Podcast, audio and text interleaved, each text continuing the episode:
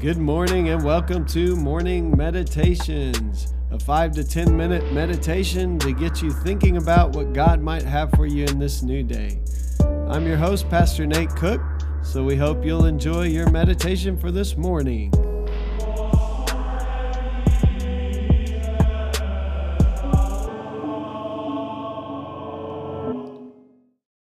Hey, this is Pastor Nate, and this is your morning meditation for this morning. So today we're continuing to talk about Psalm chapter 1. This will be our last uh, little morning meditation on Psalm chapter 1.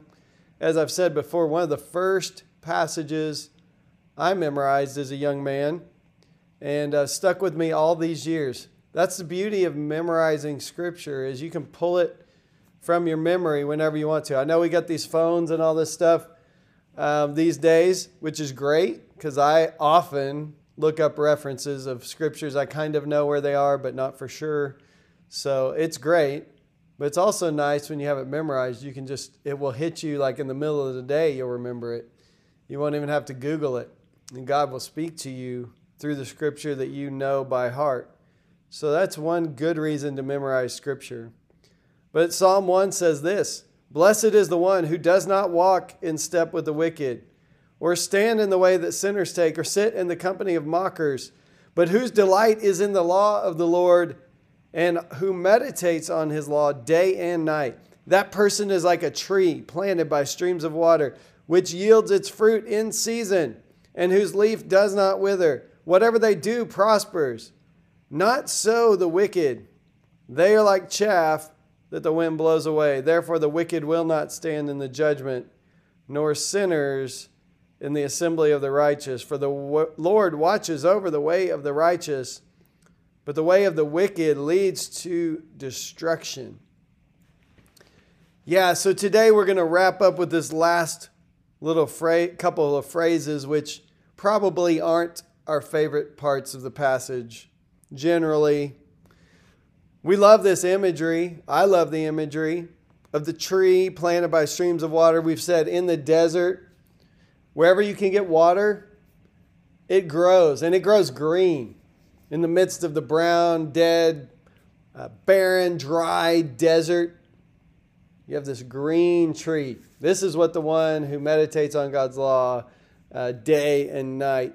This is what this person is. They bear fruit in the midst of the wasteland, even. But we've been talking yesterday. Yesterday, we talked about the wicked and how the ways of the wicked kind of just blow away, prove to be meaningless. And this kind of continues in, in the talking about the wicked and the righteous and the difference therein. It says, The wicked will not stand in the judgment, nor sinners in the assembly of the righteous, for the Lord watches over the way of the righteous, but the way of the wicked leads to destruction. I've been thinking a lot about this idea of judgment. It's not an idea we like to talk about. And I think it's interesting because everyone wants justice.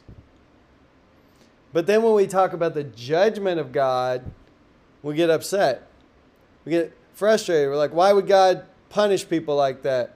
Isn't God loving? So, judgment is just justice carried out.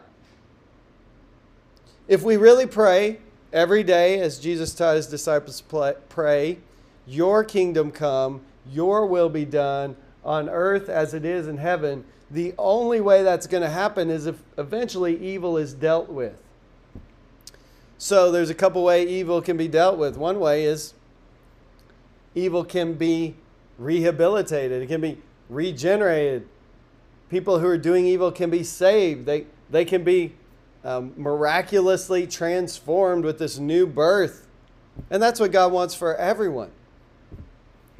But because God loves us, and because God gives us free will so that we can love Him back, if not, we would be robots. Love is always, always, always, love always has to have free will.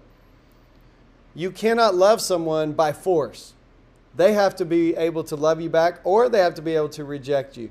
And because the possibility of rejection is always there, there will always be the possibility of judgment. Because ultimately, if God is going to bring justice, God is going to make all the wrongs right, which Scripture says at the end of all things, God will bring justice. God will make all the wrongs right. It will be done on earth as it is in heaven. The new heaven and the new earth will be the place where God's will is done perfectly, where God dwells with God's people. If that is going to happen, then those who have continually chosen evil, there will have to be some kind of justice. And we see people crying out for justice all the time. We always want justice when someone has wronged us. We might not want justice when we have wronged other people, because then that feels like judgment. And so this passage just basically says if you just persist in wickedness, if you refuse God, if you refuse the ways of the Lord, eventually you will not be able to stand when justice is brought. And that way will perish. This last um, verse says, The Lord watches over the way of the righteous, but the way of the wicked leads to destruction. I want to say this. One of my favorite ways to say that is this it's heaven all the way to heaven, and it's hell all the way to hell. A guy named Richard Rohr said that first. It's not my original. It's heaven all the way to heaven, and it's hell all the way to hell. Wickedness is its own punishment. God doesn't have to punish wickedness. Wickedness brings with it death, destruction, pain, loneliness, isolation. Scripture says the wages of sin is death, always. It always leads us there. The way of the wicked leads to destruction. We could wish that weren't true. I've told my classes, I don't want you to do this, but if you go out and do everything you want and just live wickedly and do whatever you want, come back to me in five years and tell me how it worked out for you. Because I believe the truth is the deep truth in this world, and it's testified to in Scripture, is that if you persist in wickedness, the end result is always destruction. Oh, yeah, it might be fun at the very beginning, but you always end up at some point like the prodigal son who's in this pit with swine and he's starving and he even wants to eat what the pigs are being fed. The worst place you can think of. Jesus would call it the trash heap of life, Gehenna. It was a big trash heap would always burn, which is what we translate as hell. You'll end up on the trash heap of life if you persist in wickedness. You can try to try that out. I don't want you to. But if you try it out, my, my email is pastor.nate.cook at gmail.com. Email me in three years. Tell me how it works out for you. I hope you don't because it's going to be a painful experience. It says the Lord watches over the way of the righteous. Why doesn't the Lord watch over the way of the wicked? That was a, always a question that might come up, right? It's because the wicked have refused God, have, have walked away from God. So God allows us to, to have it our own way. It's like any parent, if your child keeps getting in trouble, keeps getting in trouble, um, you keep bailing them out of jail, eventually the, a good parent will say, maybe they just need to sit with this. I will let them go the way they want to go because maybe in the hard lesson they'll learn what they haven't been able to learn as I've been beckoning them back to me. And so God never gives up on us. God is always beckoning us back. God is like the shepherd going after the one. But God will allow us to have the consequences of the life we've chosen if we continually persist. And so it's not that God doesn't want good for you. Scripture is very clear. God wants good for everyone.